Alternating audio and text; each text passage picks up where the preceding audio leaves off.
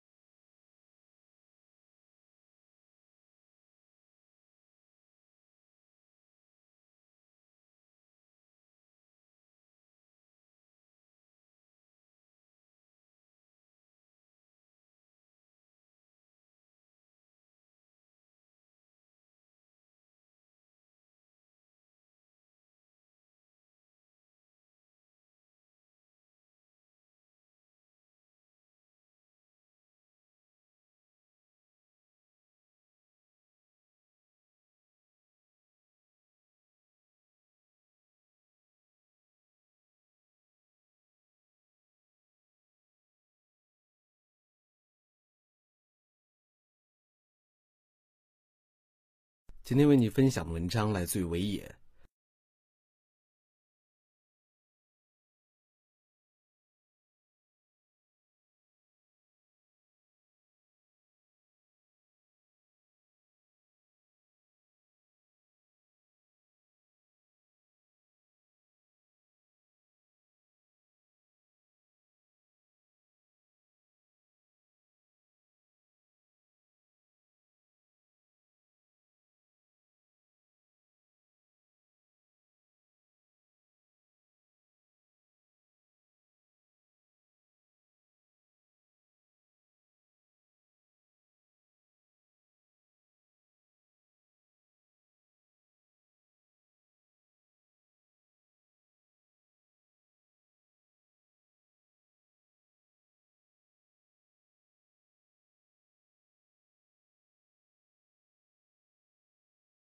轻课每天给你一点正能量。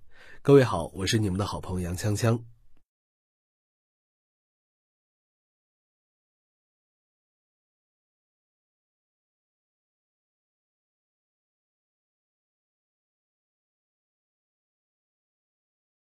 好了，以上呢就是今天的分享了。如果你喜欢今天的内容，记得点击一下文末右下角的好看按钮，并置顶公众号。